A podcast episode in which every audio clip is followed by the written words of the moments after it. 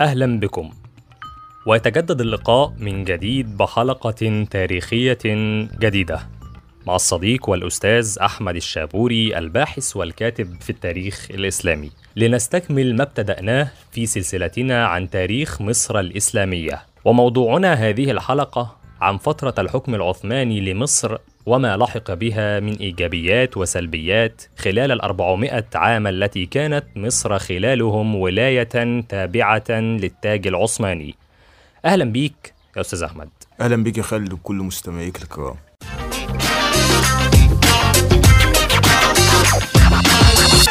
أنت دلوقتي بتسمع بودكاست أدبي أهلا بيك يا أستاذ أحمد. كنا عرفنا الحلقة اللي فاتت إن العثمانيين غزوا مصر.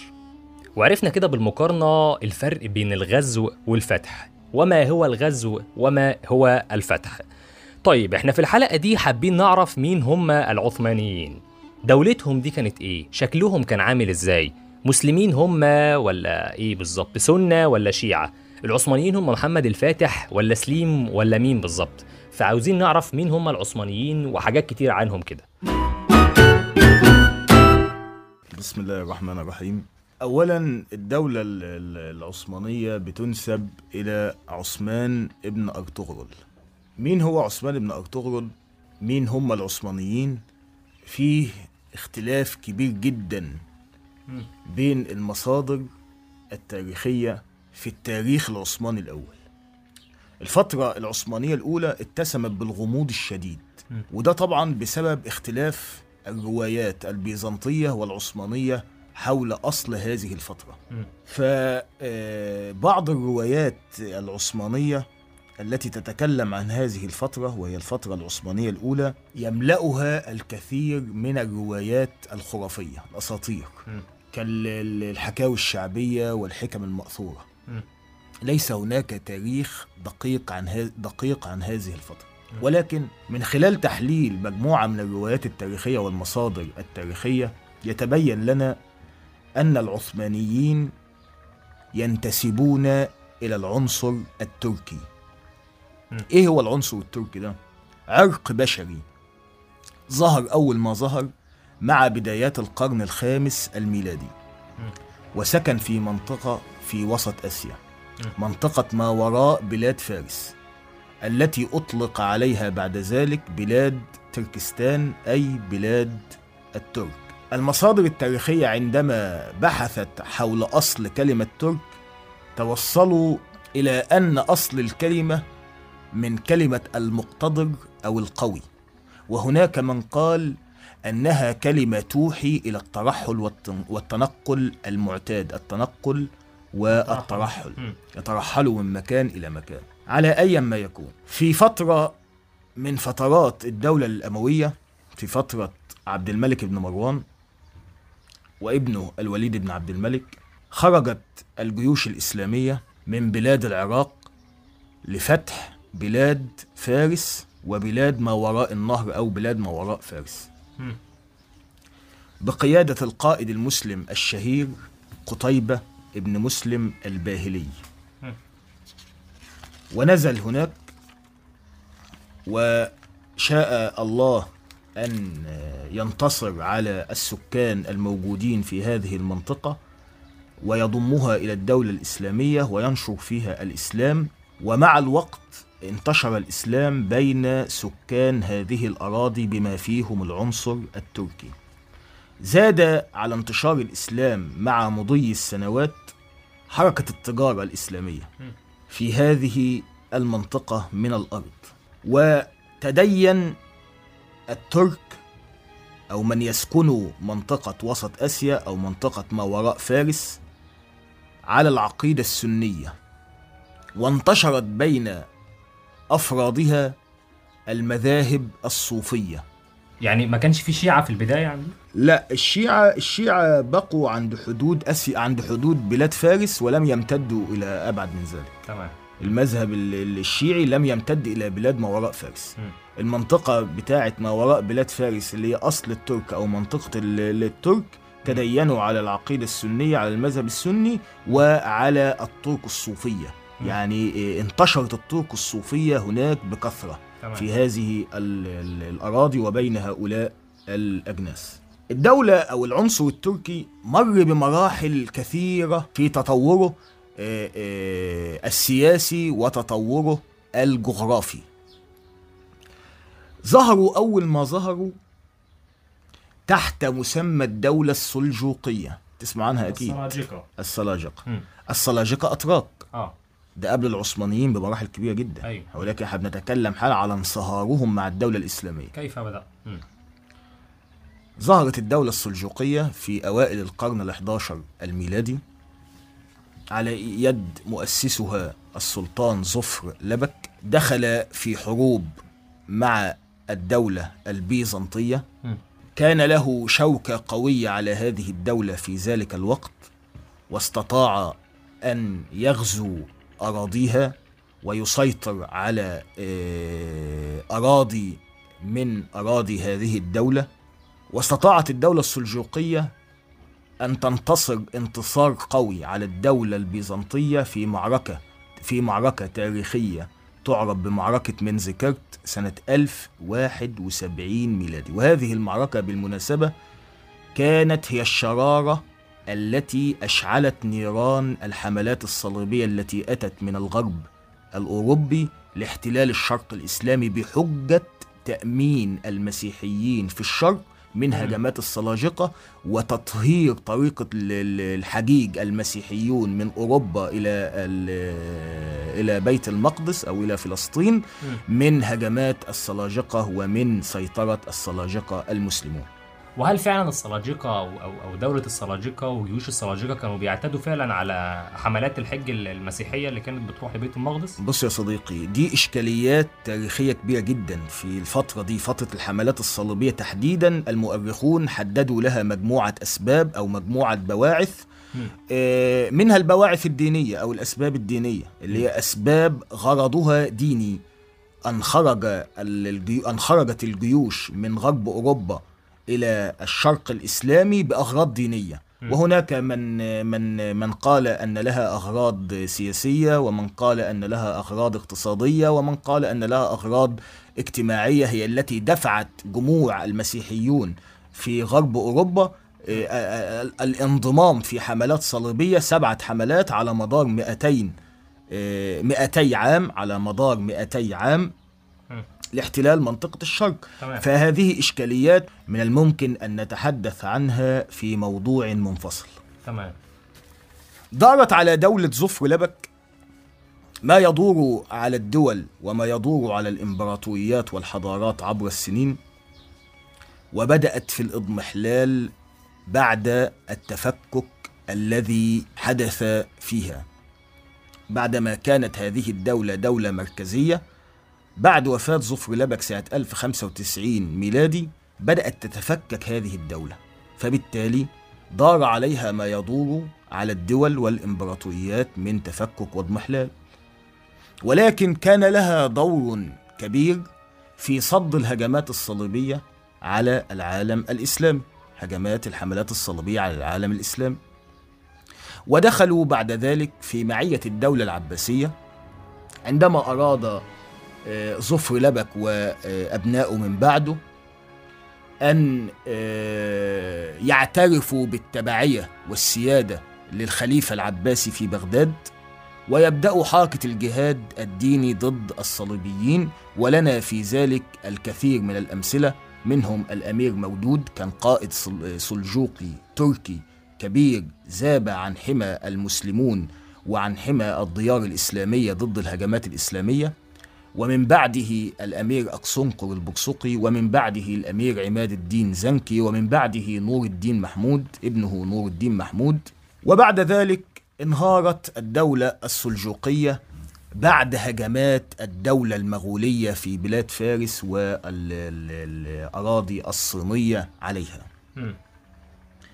وهذا كان وهذه كانت أول تجربة حكم للأتراك للعنصر التركي وبداية ظهورهم على الخريطة السياسية أما بالنسبة بالنسبة للعثمانيين أما بالنسبة للعثمانيين فإحنا زي ما قلنا في بداية ال- ال- ال- ال- الحوار أن العصر أو الفترة العثمانية الأولى أو التاريخ العثماني الأول كان يشوبه الكثير من الغموض بسبب إيه؟ ندرة المصادر وبسبب اختلاط المصادر واختلاف المصادر البيزنطية والعثمانية حول هذه الفترة تحديدا ولكن المؤرخون استطاعوا أن يحددوا تاريخ سنة 1289 ميلادي أنه بداية ظهور للعنصر التركي من جديد من ال- من جديد على الخريطة السياسية لمنطقة آسيا الصغرى بزعامة عثمان ابن أرطغرل. مين هو عثمان ابن أرطغرل؟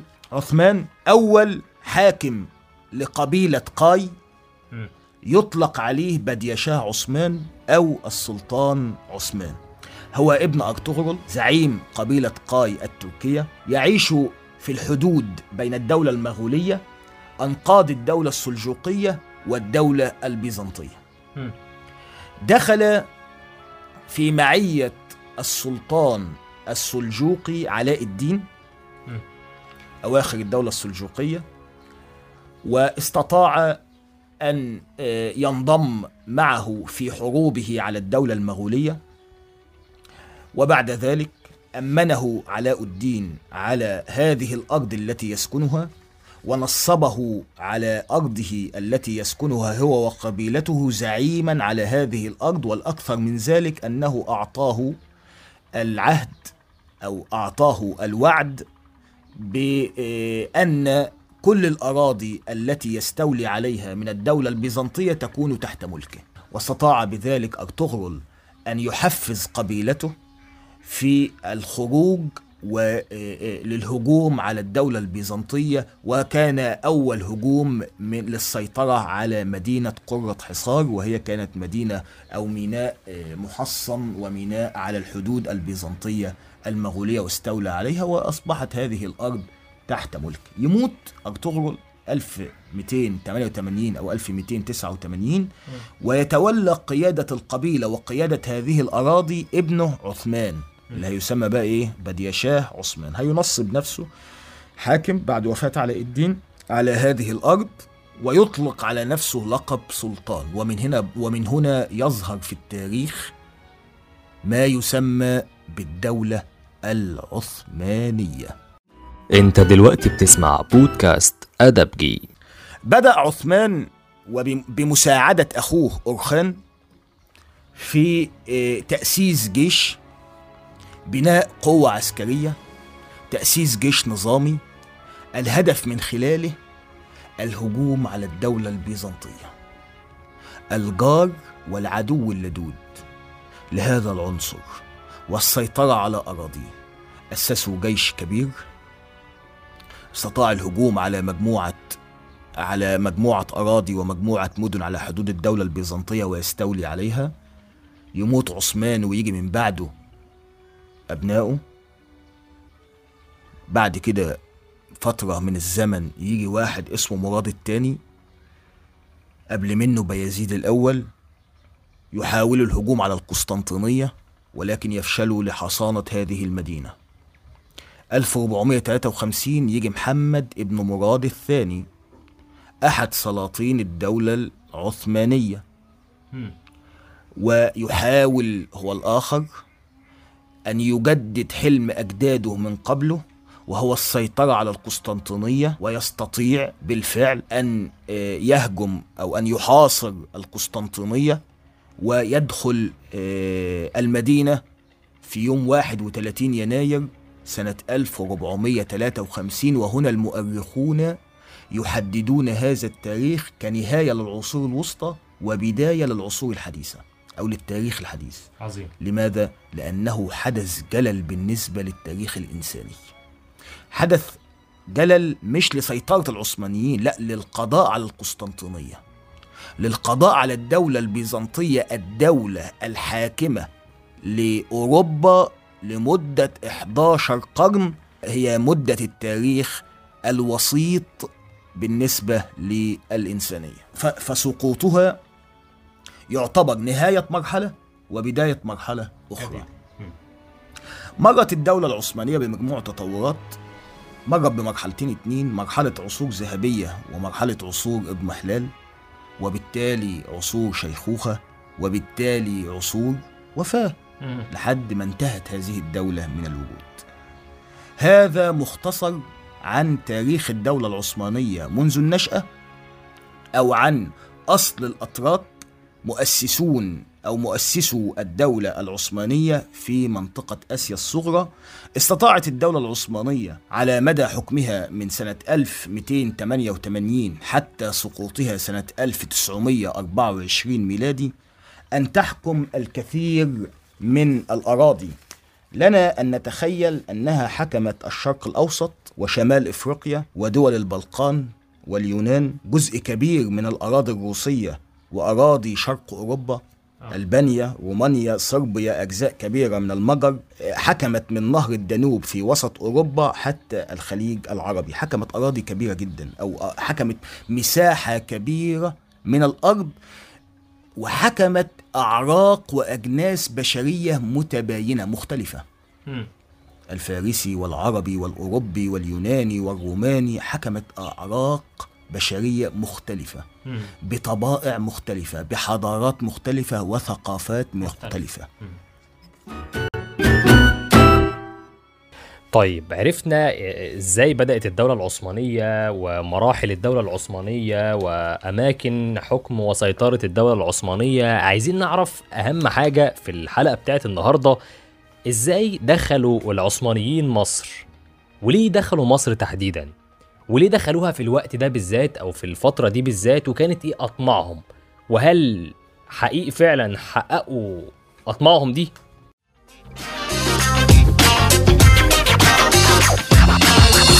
انت دلوقتي بتسمع بودكاست ادبجي زي ما كنا بنقول من شوية الدولة العثمانية مرت بمراحل كتير جدا مراحل قوة ومراحل ضعف. في المراحل الأولى اللي هي مراحل القوة أو العصر الذهبي لهذه الدولة استطاعت أن تسيطر على الأراضي التي كنا نتحدث عنها آنفا. سيطرت على أوروبا كاملة أو على أجزاء كبيرة جدا من أوروبا. في وقت من الأوقات تولى عرش الدولة العثمانية سلطان بيطلق عليه سليم الأول سنة 1514 ميلادي. سليم الأول يحكم دولة قوية. دولة تمتلك قوة عسكرية كبيرة. تمتلك نظام سياسي موحد ودولة مركزية. تمتلك جيش من الانكشارية. وهذا عماد الجيش العثماني. قوة العثمانيين كانت في قوة الانكشارية. الانكشارية ده نظام عسكري. الانكشارية كانوا آه، أطفال. بيتم جلبهم من أسواق النخاسة أو خطفهم من الشوارع في البلقان واليونان وهم عندهم 12 سنة يتربوا لحد 18 سنة على أمرين اتنين على العقيدة الإسلامية أو على الأمور الدينية وعلى طاعة السلطان. الطاعة المطلقة للسلطان. هم جنود السلطان وأبناؤه وعبيده. فكانوا قوتهم ضاربة. استطاعت أن تسيطر على أراضي كبيرة وتنتصر انتصارات كبيرة في أوروبا. بقوة الصلا- ال- ال- الانكشارية. فلما تولى سليم الأول عرش الدولة ال- ال- العثمانية سنة 1514 بدأ يفكر في أسلوب جديد للدولة العثمانية. هذا الأسلوب هو أن يعطي لنفسه الشرعية الدينية. كيف؟ إحنا في وقت مفيش حاكم للعالم الإسلامي. معنى إيه؟ مفيش سلطة شرعية للعالم الإسلامي سلطة روحية للعالم الإسلامي. الدولة العباسية كانت سقطت. مع هجمات آه، آه، هولاكو خان على بغداد والقضاء على الدولة العباسية. ظهرت الدولة العباسية مرة أخرى على إيد بيبرس في القاهرة ولكن كانت ظهور صوري. فيريد سليم الأول أن يطلق أو أن يضيف إلى أسمائه وألقابه لقب الخليفة ال- الإسلامي لقب خليفة المسلمين. فكيف يصبح خليفة للمسلمين وهو لم يسيطر على الأراضي الإسلامية في الشرق الإسلامي أو على المقدسات الإسلامية مش تحت ملكه. آه. بيحكمها حالا دولة المماليك مم. أو بقايا دولة المماليك. فكانت أغراض سليم الأول أن يحصل على لقب الخلافة وأن يحقق هذا الغرض بالهجوم على الشرق الإسلامي. بدأ الهجوم سنة 1514 كمرحلة أولى في الهجوم على دولة تسمى الدولة الصفوية في بلاد فارس في إيران الآن.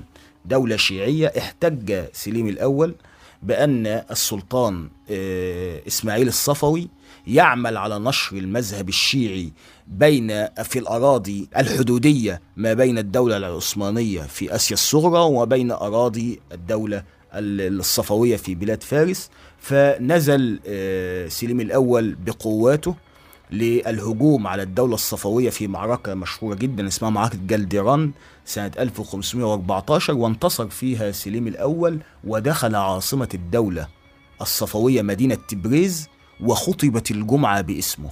لأول مرة يخطب أو يطلق اسم سلطان عثماني في الأراضي الشرقية أو في أراضي الشرق الإسلامي كان بعد معركة جلدران وعاد مرة أخرى.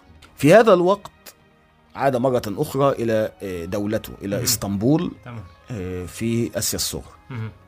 ولكن هو لم يحقق الغرض آه غرضه لسه لسه, مش. السيطرة على ال على ال الأراضي الإسلامية. المقدسات الإسلامية موجودة في آه، مكة في الحجاز. وفي بيت المقدس والاثنين تابعين للمماليك والمم. والمماليك مصر مصر. كان يحكم الدولة المملوكية في ذلك الوقت السلطان قنصوة الغوري عندما ربط الأحداث بين ما حدث في جلدران سنة 1514 والقضاء على الدولة الصفوية تأكد له أن القضاء على الدولة الصفوية هي الخطوة الأولى أمام سليم الأول والخطوة الثانية ستكون القضاء على ممتلكات الدولة المملوكية في بلاد الشام وفي مصر. فهو مش هيستنى بالفكرة اللي كانت موجودة الفكرة العسكرية اللي كانت موجودة قديما لابد أن يتغداه قبل أن يتعشى هو به. فجهز قنصوة الغوري قواته وذهب إلى بلاد الشام إلى شمال بلاد الشام منطقة حلب المنطقة دي تحديدا آه ليؤمن الحدود الأراضي الحدودية ما بينه وبين آسيا الصغرى أو ما بينه وبين ممتلكات الدولة الإيه؟ العثمانية مهم.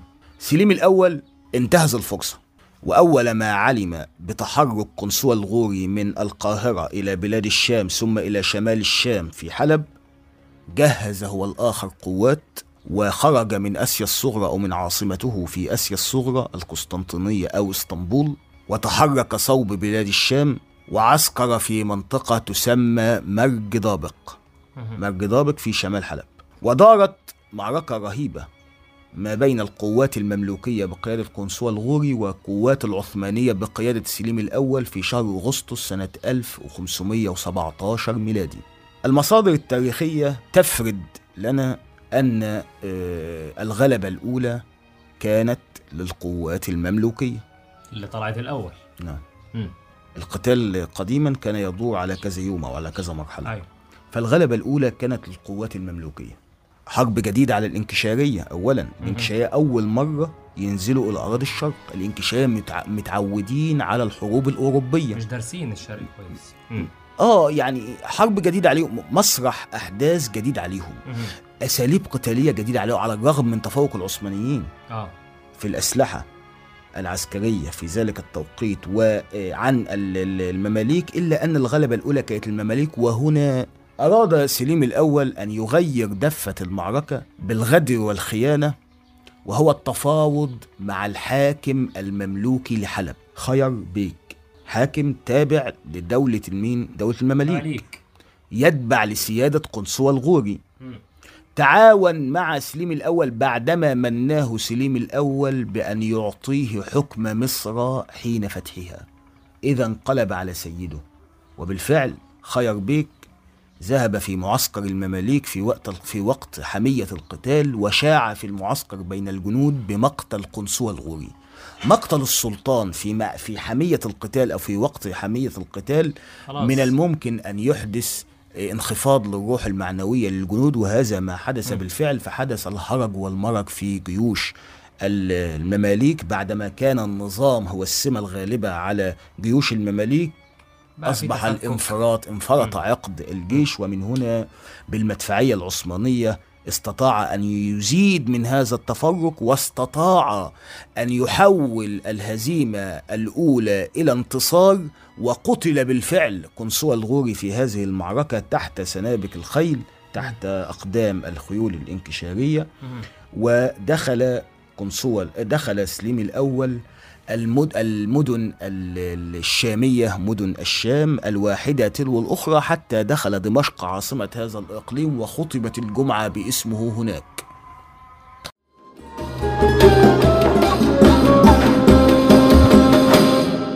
معنى دخول سليم الأول لدمشق ومدن الشام لا يعني ذلك القضاء على دولة المماليك آه. لأن القضاء على دولة المماليك يعني دخول القاهرة عاصمة دولة المماليك. مم. فبالتالي كانت هذه الخطوة الثانية. بعض المؤرخين بيقولوا إن سليم الأول بعدما دخل دمشق أرسل إلى حاكم المماليك في مصر طومان باي اللي هو السلطان بعد قنصوة الغوري كان نائب عن قنصوة الغوري في القاهرة عند خروج قنصوة الغوري للهجوم على أو لمواجهة الهجوم ال- العثماني في الشام. أناب عنه في القاهرة طومان باي. فبعد وفاته نصب سلطانا على المماليك. فأرسل سليم الأول حسب بعض الروايات التاريخية إلى طومان باي بيقول له آه، أعلن آه، إعلن التبعية والسيادة للدولة العثمانية في آه، آسيا الصغرى وسيطرتها على هذه الأراضي وتسمح بدخول الجيوش العثمانية القاهرة بدون قتال ونبقيك حاكم على مصر. ولكن طومان باي رفض ذلك.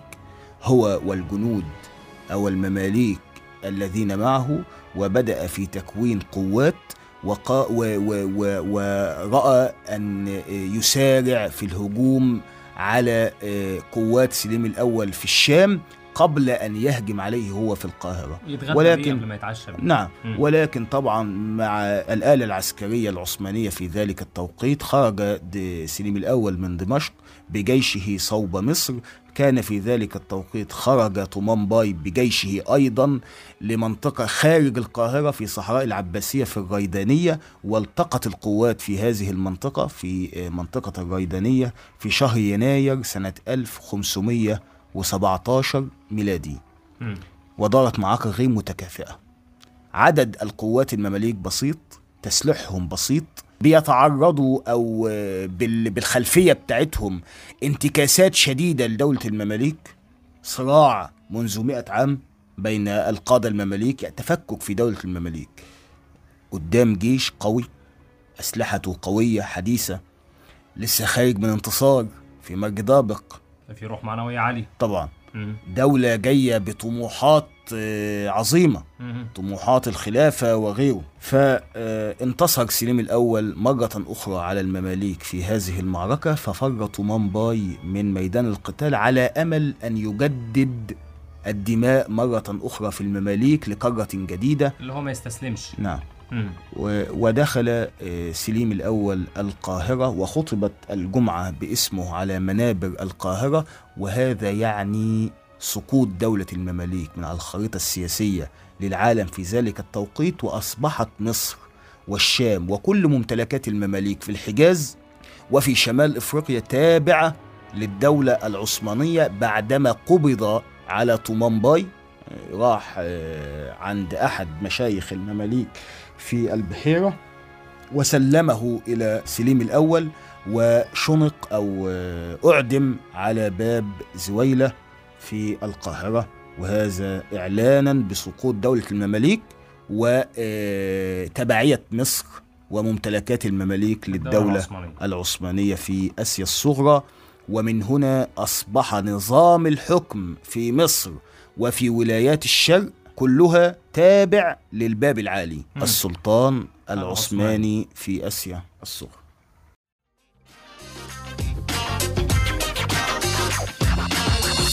أنت دلوقتي بتسمع بودكاست ادبجي طيب إحنا عارفين إن كل دولة ليها نظام حكم. زي ما العرب لما دخلوا مصر غيروا نظام الحكم وفي تاريخ حكم الدولة العربية الإسلامية لمصر كان في أنظمة حكم مختلفة. طيب بالنسبة للعثمانيين كان نظام حكمهم عامل إزاي؟ كان قائم على إيه؟ كان متشعب إزاي؟ العثمانيين دولة زي أي دولة لها أنظمة في حكمها للأراضي التابعة لها وهذا يؤكد لنا أن الهجوم العثماني على مصر والأراضي ال- ال- ال- العربية أو الأراضي الإسلامية في الشرق كان احتلالا لهذه الأراضي وغزوا لهذه الأراضي من خلال تعريفنا لنظام الحكم العثماني في هذه المنطقة. العثمانيين كانوا لديهم مجموعة اهتمامات في كل ولاية خاضعة لهم. هذه الاهتمامات في ثلاث سلطات سلطة الوالي سلطة الحامية العثمانية وسلطة القضاء. كانوا يهتموا فقط بهذه السلطات الثلاث. سلطة الوالي الوالي ممثل السلطان العثماني ونائب عن السلطان العثماني في حكم الولاية الشرعية الشرعية السياسية. مم. والي مكانه القلعة. آه. لا ينزل من القلعة. لا يرى ما في الشارع. مم. ما يعرفش أي حاجة عن طبيعة المصريين ما يشغلوش. مم. مش قضيته. ده سلطة سورية. في برج عاجي. بالظبط. وسلطة الحامية العسكرية. الحامية العسكرية اللي هي الجنود الانكشارية. الحامية العس- العسكرية العثمانية بالمناسبة ما كانتش من العنصر التركي فقط كانت من عناصر متفرقة كثير. كل العناصر الخاضعة للدولة العثمانية منذ أول ما تم منذ تأسيس هذه الدولة بيتم تجنيدهم. تجنيد أبنائهم في الجيش العثماني. فكانت حاميات مختلفة وفرق مختلفة. آه هذه الحامية كانت لها مهمتين. مهمة داخلية داخل الولاية ومهمة خارجية أما مهمتها الخارجية فهي الحفاظ على حدود الولاية وإبقاء الولاية تابعة للتاج العثماني وحمايتها من أي هجوم عليها ينتج عنه انتزاع هذه الولاية من سلطة التاج العثماني دي نمرة آه. واحد. أما مهمتها الداخلية فكانت تنقسم إلى شقين. الشق الأول هو مراقبة سلطة الوالي نفسه. آه. هم مراقبون على الوالي وفي بعض الأحيان يتدخلون لعزل الوالي. فمن الممكن أن نرى أن سلطتهم تفوق سلطة الوالي. ممكن. آه. ليه؟ لأن كان لهم دور كمان وهو جمع الضرائب. المهمة الثانية لهذه الحامية. العمل على جمع الضرائب من المصريين. مصر بالنسبة للدولة العثمانية هي ال ال الولاية الغنية الموارد العظيمة التاريخ المجيدة الحضارة. أما السلطة الثالثة التي كان يهتم العص يهتم نظام الحكم العثماني بإبقائها في يده في الولاية سلطة القضاء. أن يحكم العلماء العثمانيين بين الناس في النزاعات. مم. يغلبوا المذاهب الفقهية. أما السلطة الثالثة التي كان يهتم العثمانيين أو تهتم السياسة العثمانية بإبقائها تحت, تحت تصرفهم في الولاية كانت سلطة القضاء اللي هو الحل بين الناس فض النزاعات بين الناس في المشاكل القضائية. كانوا يهتموا بأن يكون القاضي عثماني. عالم ورجل دين عثماني تابع للدولة العثمانية نفسها. إذا نظرنا إلى هذه السلطات الثلاث نجد أن نظام الحكم العثماني للمنطقة العربية عموما ولمصر بصفة خاصة كان نظام أجوف حمل في طياته عوامل ضعفه لأنه زي ما أنت قلت من شوية كان قاعد في برج عاجي آه. بعيد عن السياسة المصرية وبعيد عن الشرع المصري بعيد عن طبيعة المصريين بعيد عن التأثير والتأثر ما يعرفش حاجة عنه أن يتأثر منهم ويتأثر فيهم هذا فتح غ- أم غزو آه لم يتأثر بهم ولم يؤثر فيهم ولكن أضاف إليهم الجهل مم. التعسف مم. الظلم الاضطهاد هدفه الأساسي إبقاء الولاية تحت حكمه. الولاية من الداخل عاملة إزاي؟ ما يشغلناش ملوش دعوة. خالص. الدليل على ذلك أن الوالي اللي قاعد في القلعة ده عشان يصرف الأمور تحت استعان بسلطة خارجية آه. وهي بكوات المماليك بقايا المماليك فلول دولة المماليك الباقيين اللي هم خضعوا لتبعية الدولة العثمانية بعد سقوط دولة المماليك استفادوا بهم. استفادوا بوجودهم واستفادوا بمعرفتهم لطبيعة المصريين في تدبير شؤون الولاية فتركوا لهم الحابل والنابل. تركوا لهم حكم الولاية من الداخل. تركوا لهم جمع الضرائب من الناس. ظهرت في ذلك التوقيت طبقة بتسمى طبقة الملتزمون. الملتزمون دول طبقات سياسية زي الإقطاعيين كده. إقطاعيين كل مملوك أو كل جندي كل قائد مماليك سنجق كان يأخذ إقطاع من الأرض. ال- هذا الإقطاع ملك له هو ومن عليه. بالناس اللي فيه. بيدفع ضرائبه الميري للباب العالي كل عام. لو كان الميري إيه، جنيه يلموا من الناس 2 جنيه براحته. هو دفع مقدم للدولة العثمانية وهذا دليل على الظلم السياسي في الدولة العثمانية ما يعرفوش. من وضع هذا النظام والسلطات كان السلطان سليمان القانوني ابن سليم الأول. توفى سليم الأول سنة 1520 فتولى الدولة العثمانية في الأسيتانة أو في اسطنبول ابنه سليمان القانوني سليمان المشرع. سمي بالقانون والمشرع لأنه وضع القوانين والدساتير بالمفهوم الحديث بالمفهوم المعاصر للقوانين للدولة العثمانية. آه. فكان منها القانون بتاع مصر اللي بيحدد سلطة الدولة العثمانية في ثلاثة سلطات الوالي ممثل السلطان الحامية العسكرية التي لها مهمتين مهمة داخلية وهي جمع الضرائب من الناس ومهمة خارجية وهي إبقاء أو الحفاظ على إبقاء حدود الولاية تابعة للدولة العثمانية وصد أي هجوم عليها ومهمة أو السلطة الثالثة وهي القضاء. سلطة القضاء مم. لم نسمع عن تطوير اجتماعي لم نتحدث عن نهضة اقتصادية لم نتناول أي تطور تعليمي. ولذلك نقول أن الحكم العثماني للمنطقة العربية كان احتلال. يريد أن يحصل على خيرات الشرق ولا يفيد الشرق بأي شيء. وهذا دم آه وهذا ما حدده المؤرخون بتأثيرات الحكم العثماني على المنطقة العربية ومنهم مصر. مع وفاة السلطان سليمان القانوني 1560 ميلادي انتهى العصر الذهبي للدولة العثمانية. وبقى ندخل في العصر الثاني عصر بداية انهيار الدولة العثمانية. عصر الصراع بين الأمراء العثمانيين وبعضهم البعض. عصر انهيار القوى العسكرية العثمانية. عصر جني الثمار. إحنا بنبني بقالنا كتير. لما جينا نبني الثمار نجني ثمار هذا البناء بقى نطمع في بعض. بدأ يتولى عرش الدولة العثمانية سلاطين ضعاف صغيرين في السن ضعاف يتحكم فيهم الصدر العالي اللي هو رئيس وزراء الدولة هو يتحكم في سياستهم مم. كل هذا الانهيار أثر على أطراف الدولة العثمانية آه إن كان دب الانهيار في قلب الدولة العثمانية في الأسيتانة فهذا الانهيار مع الوقت سيتحول إلى أطراف الدولة وبما فيهم مصر مم. لو جينا نتكلم عن بداية انهيار الدولة العثمانية هنتكلم على سنة 1774 ميلادي يعني أواخر القرن ال 18 الميلادي. في عهد السلطان العثماني سليم الثالث هذا التاريخ 1774 كان هزيمة العثمانيين أمام قوات الروس روسيا. آه. الروس العنصر الروسي آه. في موسكو.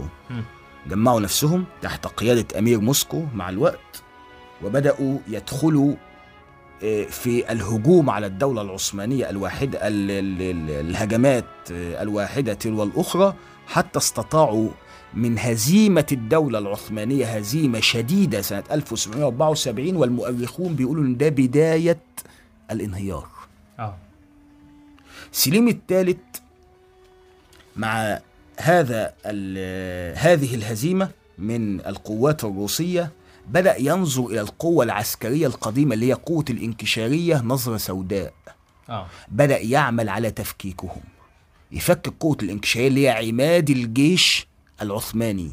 مم. وبدأ من هنا يرسل الجنود العثمانيين إلى أوروبا وتحديدا فرنسا للتدريب على التكنولوجيا العسكرية الجديدة أو على القوة العسكرية الجديدة والتدريبات العسكرية الجديدة والتطور العسكري اللي كان ظاهر في أوروبا في هذه الأثناء. ومع الوقت وعودة هؤلاء الجنود المتعلمون على الثقافة الغربية أو الثقافة الفرنسية بدأوا يطبعوا داخل المجتمع العثماني في الأسيتانة الفكر الغربي الفكر الأوروبي الفكر المادي ومن هنا بدأت تضعف الدولة العثمانية هذا الضعف أثر بالتأكيد على الولايات التابعة للدولة العثمانية تأثيراته كلها كانت تأثيرات سلبية. لأن الدولة صاحبة الرعاية أو صاحبة الدولة صاحبة التبعية وصاحبة السيادة على الولاية. في العقل المدبر لها شاخ العقل المدبر لها انهار آه. وبالتالي الأطراف انهارت هي كمان. فعندنا فعندنا تأثيرات داخلية وتأثيرات خارجية للانهيار دهوت أو نتائج داخلية وخارجية. من النتائج مثلا نتائج انهيار أو نتائج ضعف الدولة العثمانية على المنطقة العربية. مثلا عندنا في مصر هنا هنلاقي نتيجة آه، داخلية للانهيار اللي هي محاولة محاولة من الداخل. محاولة من الداخل. آه، الداخل للقضاء على ضعف الدولة العثمانية. آه. وهي حركة علي به الكبير 1763 ميلادي. آه. أحد بكوات المماليك الكبار تولى مشيخة مصر شيخ بلد مصر يعني ال- الحاكم الفعلي لمصر. آه. لما رأى انهيار الدولة العثمانية في الأسيتانة وتأثير هذا الانهيار وهذا الضعف على مصر. حب إن هو يصلح هذا الانهيار بإيه؟ بالاستقلال عن الدولة العثمانية. وبالفعل عمل حركة استقلالية عن الدولة العثمانية. استمرت لمدة عشر سنوات. است- استطاع أن يسيطر على مصر والشام في دولة مستقلة. عن التاج العثماني ولكن استطاعت القوات العثمانية بعد ذلك من خلال الجيوش بتاعتها أن هي تقضي عليه ومن خلال الوقيعة بينه وبين تلميذه وقائد جيوشه محمد بيك أبو الدهب وعادت مصر مرة أخرى تابعة للولاية العثمانية أو تابعة للدولة العثمانية.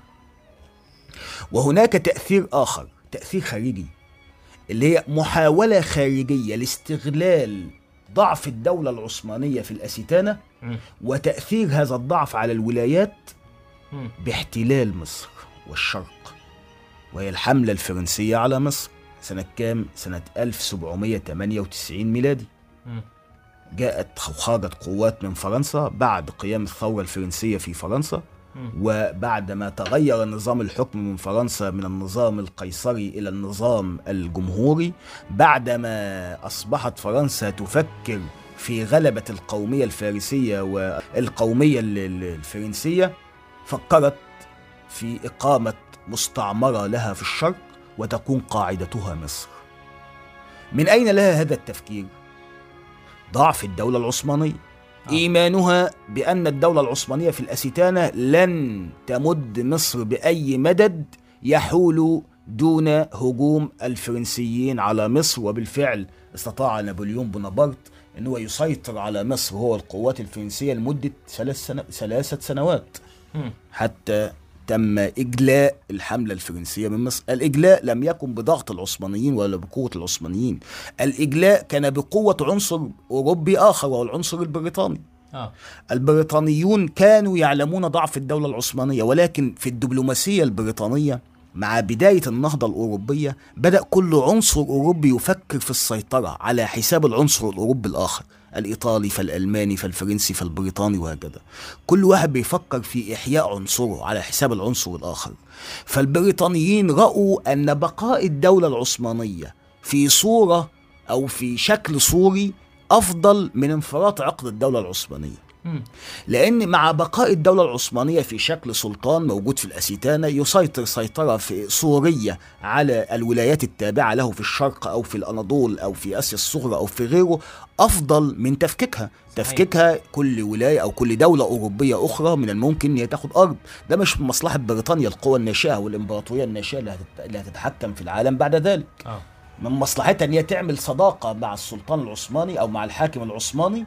وهي ومن هذه الصداقة تحصل على امتيازات في الولايات التابعة له على حساب غيرها من ال- ال- الدول الأوروبية وهذا ما تم بالفعل. وبالتالي كان انهيار الدولة العثمانية وضعف الدولة العثمانية في الاسيتانه له التأثير. أو له الأثر السلبي على الولايات التابعة لها بما فيهم مصر. هذه تمام. التأثيرات محتاجين نقولها في شكلين اتنين. تأثير سلبي وتأثير إيجابي.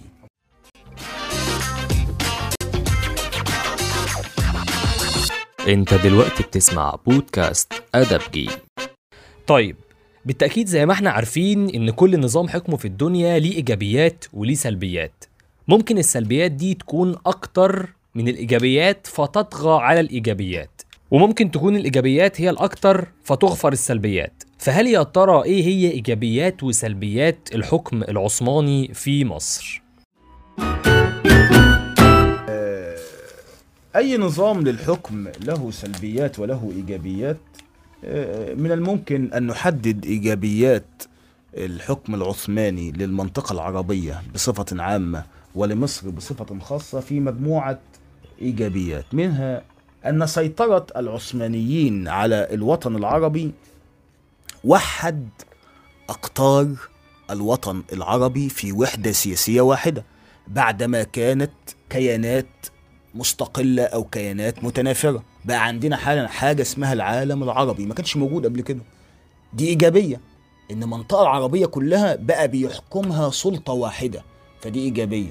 وعلى الرغم من هذه الإيجابية إلا أننا نجد على النقيض تماما أن بقاء العثمانيين حاكمون لهذه المنطقة فرض عليها جمود. فرض عليها جمود على نشاط العرب. فرض على نشاط العرب جمود في المجالات السياسية والاقتصادية وفي الثقافة. بمعنى أن العرب لم يشاركوا في النهضة الأوروبية الحديثة. في الوقت اللي كانت أوروبا بتنهض العرب ما يعرفوش أي حاجة عن هذه النهضة. لأن إيه؟ هنعرف كمان شوية من السلبيات العثمانية إن العثمانيين فرضوا عزلة على الوطن العربي. يبقى كانت أول إيجابية على الرغم من أنها إيجابية إلا أنها تحمل في طياتها إيه؟ السلبية, السلبيات الإيجابية الثانية المؤرخين بيقولوا إن السيطرة التركية على الوطن العربي وقفت أمام الخطر الصفوي. فاكر لما كنا بنقول من شوية سنة 1514 معركة جلدران أيوه مش كده؟ مم. إيه إيه اللي حصل في المعركة دي لما سليم الأول جه وقضى على الوجود إيه الصفوي وجود الدولة الصفوية والحاكم بتاعها الشاه إسماعيل شاه مسيطر عليها مش كده؟ وخطبة الجمعة باسمه مم. أين الخطر اللي جاي من هنا الخطر إن إيه الشاه أو السلطان إيه إسماعيل الصفوي كان يتعبد أو يتدين على المذهب الشيعي آه وكان من أهداف دولته مد التشيع. في الأراضي العربية أو في الأراضي الإسلامية. ووجود العثمانيين في هذه الأرض. وقف أمام هذا المد الشيعي آه هذه إيجابية من الممكن إن إحنا برضو نقول إن وجود العثمانيين في هذه المنطقة العربية قد وقف أمام التوغل البرتغالي في هذه التوقيتات كانت قد ظهرت النهضة الأوروبية ومن مظاهرها حركة الفتوحات أو الكشوفات البحرية آه الكشوفات الجغرافية مم. محاولة الدوران حول إفريقيا للوصول للهند أو الوصول إلى العالم الجديد الأمريكتين مم. فبالتالي البرتغاليون كانوا موجودون على الحدود الإسلامية الحدود العربية في البحر الأحمر وفي منطقة شرق إيه؟ شرق إفريقيا. آه. فالوجود العثماني من الممكن في المراحل الأولى أن يكون قد وقف أمام هذا الوجود البرتغالي. آه.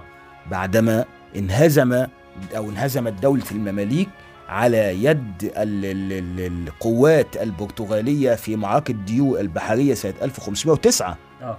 ممكن برضو إن إحنا نضيف إيجابية أخرى للشعوب العربية.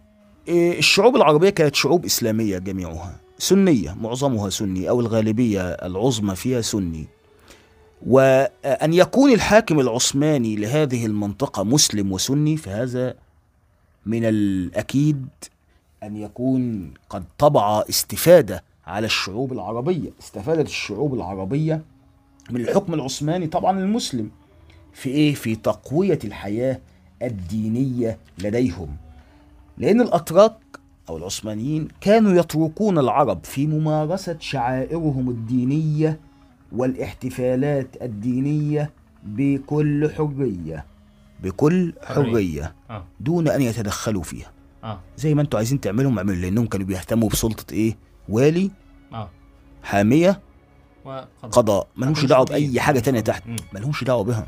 آه. مش مش فاضيين. آه. ما هذا السبب الرئيسي في انهيار الحكم العثماني آه. ما كانش بي بي بي بي بينصهر مع الشعوب التي سيطر عليها آه. في البدايات الأولى للدولة العثمانية في بدايات آه، الأولى للدولة العثمانية في السيطرة على الأراضي العربية كانت دولة قوية لسه. عندها جيوش مم. فدهوت حمى المنطقة العربية من الحركة الإمبريالية الحركة الاستعمارية الأوروبية كانت ظهرت في الوقت ده مع عصر النهضة قلنا القومية الأوروبية بدأت تظهر آه. فكل قومية من القوميات عايزة تسيطر على أراضي مم. فالوجود العثماني في الأراضي العربية أو الوجود العثماني القوي في الأراضي العربية في المراحل الأولى مراحل للوجود. العثماني أي مم. مراحل القوة قد آه، آه، شتت أنظار الأوروبيين في استعمار هذه الأراضي في المرات الأولى أو في المراحل الأولى أو في الفترات الأولى في. الفترات. الأولى. فهذه استفادة للشعوب العربية. في برضو استفادة أخرى إن الحكم العثماني للمنطقة العربية كان حكم غير مباشر مش بيحكموا الدولة هم. ما إحنا قلنا والي قاعد فوق في القلعة. سايبهم يحكموا بعضهم. بس إزاي؟ إحنا ممكن نحطها إيجابية وسلبية في نفس الوقت. كل إيجابية من بواطنها سلبية. حكم غير مباشر للمنطقة ده معناه انه هو سايب الشعب يحكم نفسه بنفسه لا ده سايب المماليك هم اللي يحكموه من الداخل سايب المماليك هم اللي يسعوا بين الناس بالفساد والظلم من الداخل فهي آه. إيجابية في غير مباشر ساعد على انخراط العرب فيما بينهم وبعضهم البعض لا مم. ساعد على ظهور الطبقات الظالمة الطبقات الاجتماعية اللي بتأكل حقوق غيرها مم. طيب بالنسبة بقى للسلبيات سلبيات الحكم العثماني. أولا أول السلبيات ديت هي فهم الدولة العثمانية نفسها ومسؤولوها لطبيعة الحكم. لما جم يحددوا السلطة بتاعت الدولة العثمانية حددوها في ثلاثة سلطات الوالي الحامية القضاء. فهمهم في حد ذاته لظروف الحكم أو لطبيعة الحكم في خلل في في سلبية.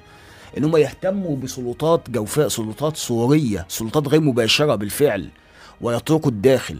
ما يهتموش بالطبيعة الداخلية ما يهتموش ببناء الفرد اللي كان موجود ما يهتموش بالإفادة منه والاستفادة منه لا كانوا بيستفادوا فقط. ياخدوا خيرات البلاد ياخدوا تاريخ البلاد. نعم. مم. وسلب. ويحصلوا الضرائب ويفصلوا في الخصومات بين الناس. فقط لا غير. آه. ما يهتموش إلا بنظام الحكم السوري والي آه. وفرض الضرائب على الناس وجمعها بالحامية العسكرية وبالفصل في المنازعات بين الناس. ده كان فهم العثمانيين لظروف الحكم فقط لا غير. مم. أما طبيعة الشعب تثقيفهم الوعي نظام حكم الجمعي بدائي يعني. مفيش. مم. سلبية أخرى الشك وعدم الثقة. من مين؟ من العثمانيين أنفسهم. ممثلي العثمانيين في الولايات. الوالي كان مراقب للحامية والحامية مراقبة للوالي. الوالي كان سلطته أعلى من الحامية بس الحامية في نفس التوقيت لها السلطة في عزل الوالي. إزاي؟ ده شك في ممثلو الدولة العثمانية. السلطة العليا في الأستانة لما بتيجي تبعت حد هي شاكة فيه أصلا فبتعين عليه قباء كتير. آه. فتلاقي مثلا الوالي عارف إن مدته أو أقصى مدة له في الولاية هي ثلاثة سنوات من سنة لثلاث سنين. آه. هو عارف إن هو مش هيقعد في الولاية دي أكتر من ثلاث سنين لأن ده نظام عند العثمانيين. مم. نظام في السياسة العثمانية. فخلال الثلاث سنوات دول كان يهتم فقط بجمع مال. آه. جمع المال لنفسه إن هو يعمل علاقات هنا آه. يعمل علاقات هنا يعمل آه، مصالح هنا عشان يخرج من الولاية ومعاه المال اللي يكفيه. باقي سنينه. سبوبة. نعم. مش أكتر من كده الحامية العثمانية نفسها اللي كانت بتجمع الضرائب من الناس ما كانت بتجمعها بالسخره من الناس. ما جاش بتجمع المير المحدد فقط. كانت تزيد عليه. تتعسف على الناس فيه. نظرة العثمانيين للمجتمع المصري في حد ذاته سلبية ثالثة نظ... آه نظرة العثمانيين للحياة الاجتماعية آه. لما جم قسموا مصر. أو الولايات العربية عموما إلى طبقتين طبقة حاكمة وطبقة محكومة. الطبقة الحاكمة هم, المما... هم العثمانيون الأتراك الغرباء عن البلاد محتل البلاد. هم المواطنون من الدرجة الأولى. لهم كل الامتيازات لهم حق التملك لهم حق البيع والشراء لهم لهم الحقوق والمنافع العامة في كل مخر- مخرجات وخيرات الولاية. أما المواطنون الأصليون وأصحاب البلاد كانوا هم الطبقة المحكومة. آه. كانوا مواطنون من الطبقة الثانية والثالثة لدى العثمانيين على الرغم أنهم أصحاب بلادهم. آه. ممكن نسميهم عبيد عند العثمانيين. آه. ليس لهم الحق في التملك في أراضيهم في بلادهم. ليس لهم الحق في دخول السلطة كمان أو أو أو الحكم. حكم طبعا ما بي ما بي ما, بي ما بيشتغلوش في السلطة أكيد. مم. وليس لهم الحق في التملك داخل الولاية مم. لكنها مش بلدهم بالرغم إن هي بلدهم الأصلية. فهذا عمل عمل فرق شاسع ما بين طبقة الحكام وطبقة المحكومين. الحاكم قاعد في البرج العاجي زي ما أنت قلت والمحكوم اللي هو صاحب الأرض يتعرض للتعسف وللظلم. والاضطهاد. في كل شيء مم. سلبية أخرى من الممكن أن نصف بها آه، الحكم العثماني للمنطقة العربية هي الر- الرجعية عدم التجديد النظام ثابت في الوقت الذي كانت أوروبا فيه تتقدم ويدخل في تدخل في عصر النهضة الجديدة ويظهر فيها الثورة الصناعية بعد ذلك كان نظام الحكم العثماني للولايات العربية ما زال كما كان ليس. فيه أي تجديد جمود. جمود مم. رجعية ليس فيها أي تجديد.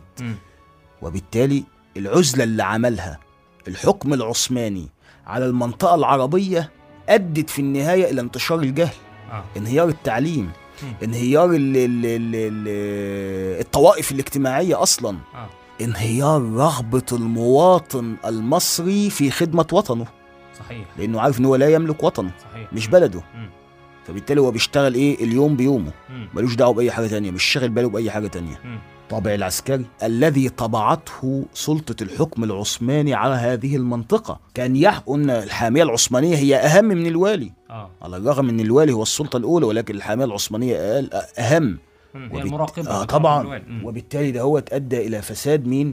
مم. فساد الحامية العثمانية مم. فساد رجالات الحامية العثمانية وتعسفهم على الناس وفساد نظام الحكم أدى طبعا فده. أدى طبعا؟ إلى إيه إيه غضب الأهالي من الحكم العثماني. سوء إدارة العثمانيين.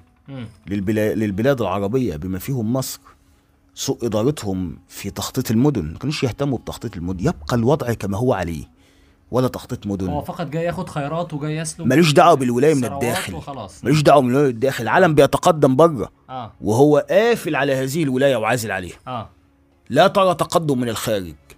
تعمل في الداخل ب ب ب ب ب ب بما كانت تعمل أو بما تمتلكه من علوم آه، العالم بياخدها ويطورها ويعمل ثورة صناعية وانت ما زلت إلى الآن بتعمل لسه الصناعة بال بال بال.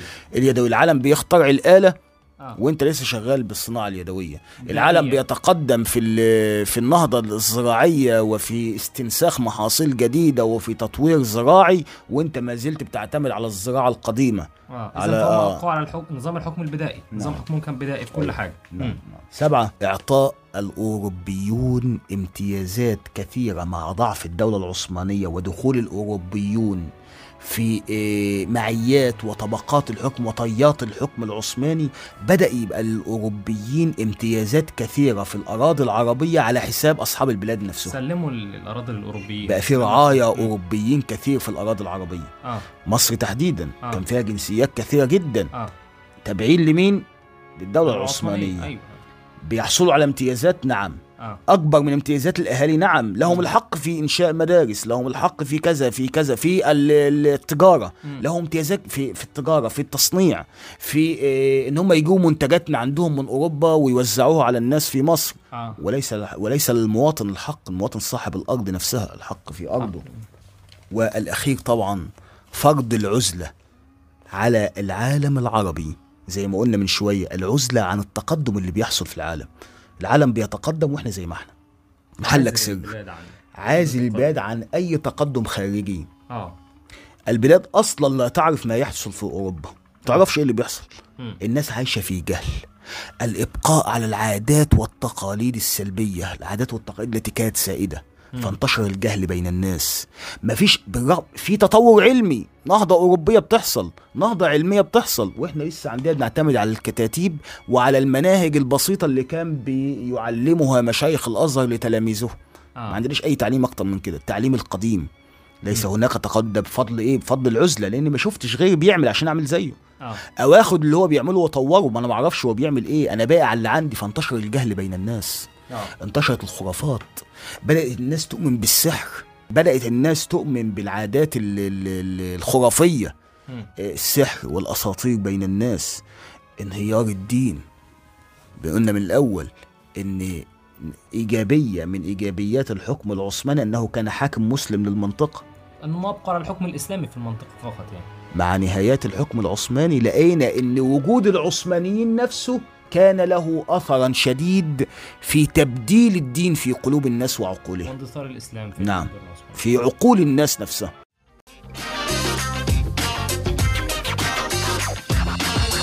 أنت دلوقتي بتسمع بودكاست ادبجي بعد ما عرفنا إيجابيات وسلبيات الحكم العثماني وزي ما شاهدنا وعرفنا تاريخ أنظمة الحكم في كل العالم وإن كل نظام حكم ليه نهاية وليه وقت لابد يضعف فيه وبوجود هذا الضعف إما أن يعاد هيكلة هذا النظام من جديد فيعود أقوى مما قبل وإما أن يسقط للأبد. فكيف ضعفت الدولة العثمانية وما أثر ذلك على مصر؟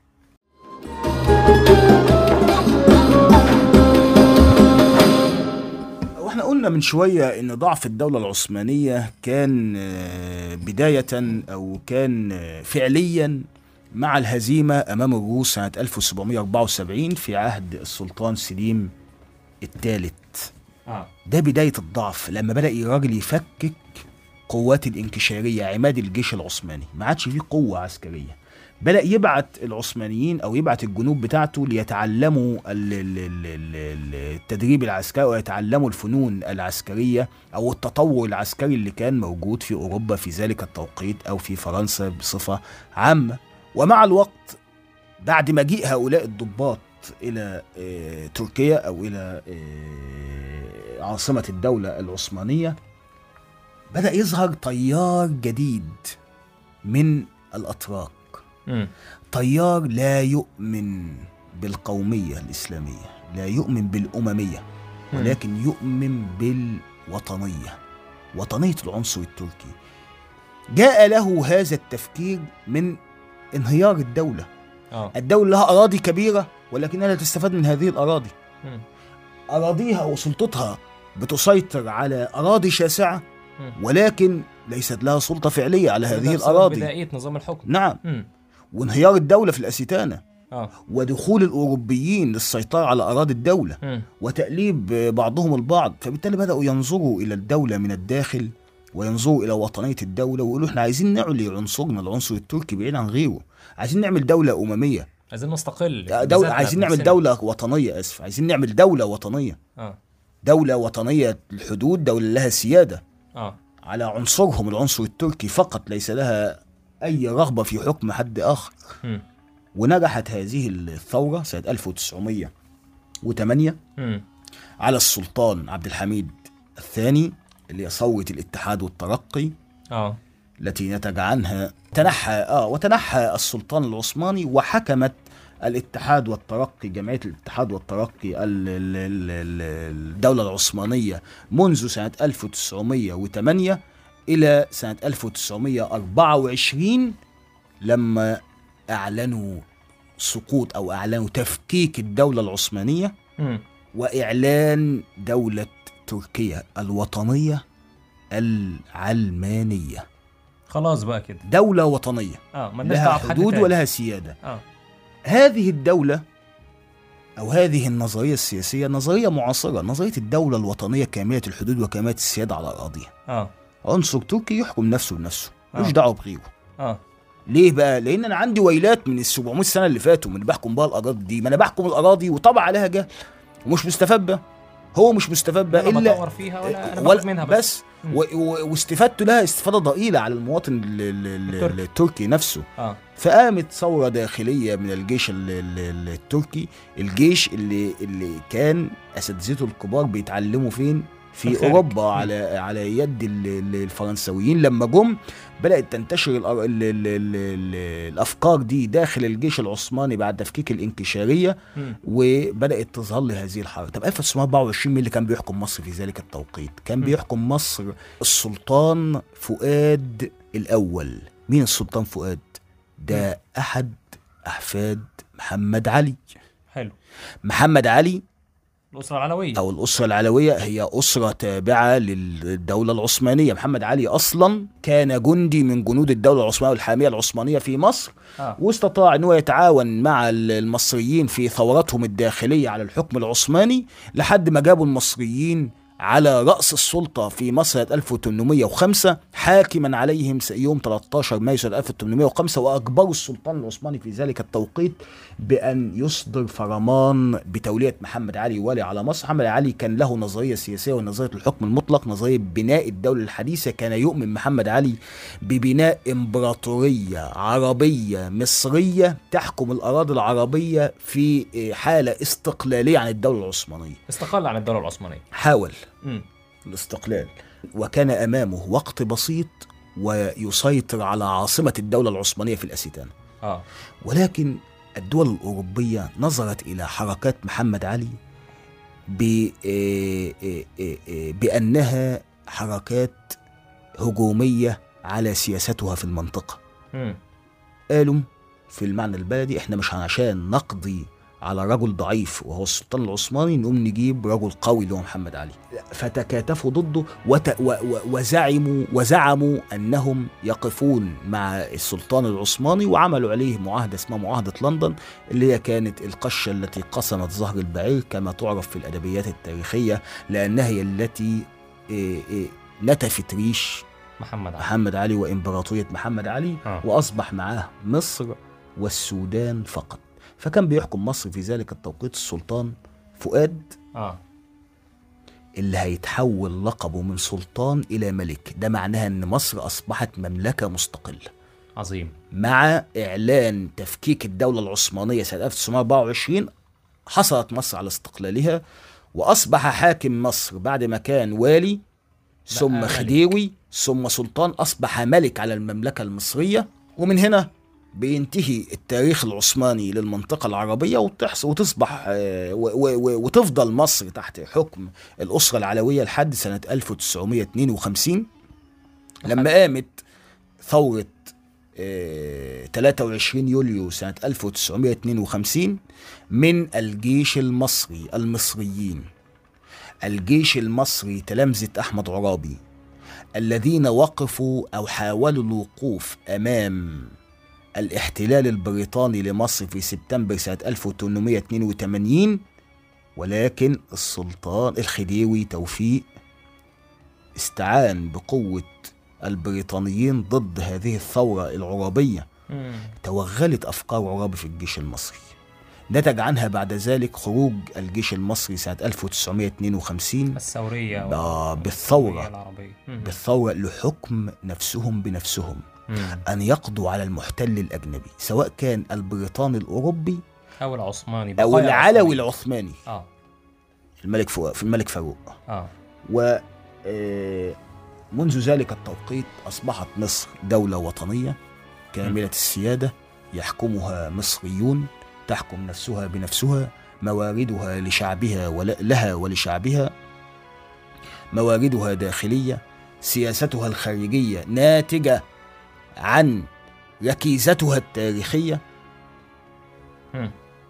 مصر دولة مهمة جدا في المنطقة العربية.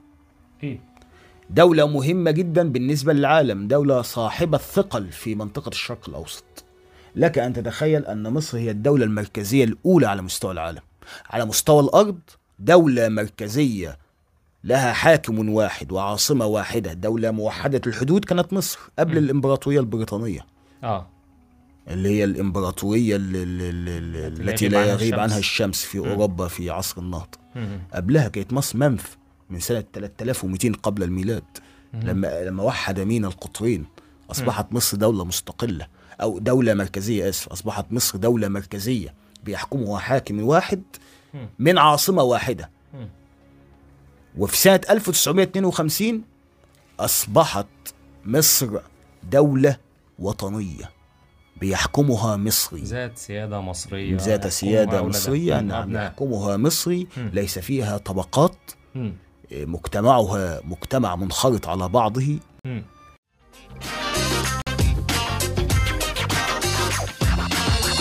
انت دلوقتي بتسمع بودكاست ادبجي طيب بالنسبة ل- ل- لفترة آه، محمد علي كان في نهضة وهل غير عن الحكم العثماني؟ بما إنه حاول الاستقلال عن ال- ال- السلطان العثماني وحاول الاستقلال عن الدولة العثمانية فهل فعلا كان في نهضة في فترة حكم محمد علي وفترة حكم الأسرة العلوية؟ طبعا ما نقدرش ننكر إن كان في نهضة في مصر في عهد محمد علي لأن محمد علي كان يتبنى سياسة طموحة زي ما. قلت من شوية في بناء إمبراطورية عربية. إمبراطورية شاهدة على حكمه هو آه على اسمه هو آه كان بيحاول يبني اسمه بالفعل آه عمل نهضة زراعية وعمل نهضة صناعية مم. وعمل نهضة تعليمية مم. وعمل نهضة عسكرية ينخرط قوة مع الجيش المجتمع المصري لا مم. كان يستغل هو الآخر طاقة المجتمع المصري وخيرات المجتمع المصري لتحقيق سياساته هو مم. هو مش مصري مش. بينخرط. هو عايز يعمل دولة ولكن دولة لمين؟ للمصريين لا دولة شاهدة على حكمه هو وأبنائه على اسمه هو فقط. ليس له أي أغراض أخرى. بيبني ويتقدم؟ نعم. لإيه عشان خاطر هدف في دماغه. لكن استفادوا المصريين من من من النهضة اللي عملها؟ استفاد المصريين من النهضة اللي عملها؟ أكيد. آه. آه، ما- أكيد استفاد المصريين. آه. ولكن هي لو لو لو لو قارناها بين استفادة المصريين من الحكم العثماني واستفادة المصريين من حكم محمد لا محمد علي. استفاد آه. المصريين من النهضة اللي عملها محمد علي. محمد استفاد علي. المصريين آه، من من تعليم أبنائهم. مم. إحنا قلنا كان في عزلة وجهل. محمد علي جه وقال لك لا نفتح على على العالم الأوروبي. تمام. وبدا يرسل البعثات التعليمية. مم. والبعثات التعليمية دي بدأت تجيب العلم والتقدم الموجود هناك اللي هو بالمناسبة العلم والتقدم ده هو العلم والتقدم اللي كان موجود عندي ولكن بمقتضيات العصر. آه. ما هي دي دورة الحضارة يا عم خالد. أصل الحضارة الإنسانية ليست آه. حكر على عنصر واحد صحيح لما نيجي نشوف دوره الحضارة على مستوى التاريخ الإنساني اللي هي. ظهرت أول ما ظهرت مم. في منطقة الشرق مم. بالحضارة المصرية القديمة بالحضارة العراقية. الحضاره البابلية والحضارة الأشورية مم. بحضارة الفينيقيين في بلاد الشام في سوريا مم. دي الحضارات القديمة. حضارات يعني تقدم الحضارة ابن خلدون كده بي بيجيب آه، العصارة بتاعتها يقول لك هو كل تقدم ورفاهية عيش. أي شيء يؤدي إلى تقدمي ورفاهية حياتي. آه. ده اسمه الحضارة. مم. من العلم الاقتصاد السياسة المجتمع ال- ال- ال- ال- التعليم أي تقدم هو حضارة. فلما زبلت الحضارة الشرقية القديمة أو في العصور القديمة زي الحضارة المصرية القديمة مثلا هل هذا العلم وهذا التقدم هيموت؟ لأ هينتقل إلى عنصر آخر إلى اليونان في ذلك التوقيت الإغريق هياخدوا العلم والتقدم اللي كان موجود في الشرق. ويصيغوه مرة أخرى بمقتضيات عصرهم فتظهر الحضارة الإغريقية اللي هي الحضارة الهلينستية آه تذبل هي الأخرى لما تاخد دورتها فترجع تاني إلى الشرق. في الحضارة الإسلامية. الإسلام يأتي بمنهج جديد منهج علمي إضافة إلى دين سماوي. منهج علمي في التفكير في طريقة التفكير. فيأخذ العلم والتقدم اللي كان موجود وي- ويصيغه بما يتفق مع الدين الإسلامي فتظهر الحضارة الإسلامية اللي بدأت تحكم الشرق بل والعالم لمدة 8 قرون. مدة 800 عام. بتحكم من أول الخليج العربي حتى المحيط الأطلنطي. بتحكم من من آسيا الصغرى إلى آه، أواسط أفريقيا. تذبل ويجري عليها ما يجري على الحضارات. فتشيخ. فتموت. لا مش هتموت. الحضارة لا تموت. تنتقل إلى دورتها الجديدة وهي الحضارة الأوروبية الموجودة الآن. عصر النهضة الأوروبية. عصر النهضة الأوروبية الأوروبيون في فترة وجود المسلمون وفترة الحضارة الإسلامية كانت تسمى أوروبا بأوروبا المظلمة. كان يسود فيها الجهل الخرافات هي الأخرى الإقطاع يعني الظلم الاجتماعي بين الناس. مع تقدمهم أخذوا العلم اللي كان موجود والمنهج العلمي اللي كان موجود في الشرق. وطوروه لحد ما ظهرت النهضة الأوروبية. في المجالات العلمية والمجالات ال- ال- ال- البحرية والمجالات السياسية والمجالات الدينية. مم. كمان ظهر لي مذاهب دينية جديدة في أوروبا في ذلك التوقيت. والصناعة ظهرت الثورة الصناعية وتقدم الأوروبيون بفضل إيه؟ بفضل الإرث الحضاري اللي هم أخذوه. هذه هي ضوة الحضارة. الحضارات لا تموت الحضارات تتكامل. عظيم. الحضارات تتكامل مع بعضها البعض, البعض. عظيم تمام. شكرا. طيب تمام كده وصلنا لنهاية الحلقة بتاعتنا النهاردة وعرفنا فيها آه، تاريخ الدولة العثمانية وكيف بدأ العثمانيين وإزاي آه، اتشكلت الدولة العثمانية وبدأت الدولة العثمانية وطريقة غزوهم ودخولهم واحتلالهم لمصر ولمنطقة الدول العربية كلها. وكمان عرفنا كيف كان نظام الحكم في الدولة العثمانية كان منقسم لثلاث أقسام آه، زي ما قلنا في الحلقة. وكمان عرفنا إيجابيات وسلبيات الحكم العثماني وطريقه سقوط الدولة العثمانية ومن ثم بداية الجمهورية آه، المصرية جمهورية مصر العربية. وبنشكر أستاذ أحمد الشابوري آه، على وقته الجميل آه، قضاه معانا في السلسلة الجميلة بتاعتنا. وشكرا جزيلا ليكم وعلى وقتكم الجميل اللي بتسمعوه فينا. شكرا أستاذ أحمد الشابوري. لا ولا شكر ولا حاجة مش عايزين ما فيش شكر ولا حاجة. العفو يا خالد. آه إحنا محتاجين بس نقول حاجة بسيطة خالص. آه إن إحنا لا نمتلك الحقيقة يعني التاريخ ليس فيه الحقيقة الثابتة. ليس فيه الحقيقة الثابتة.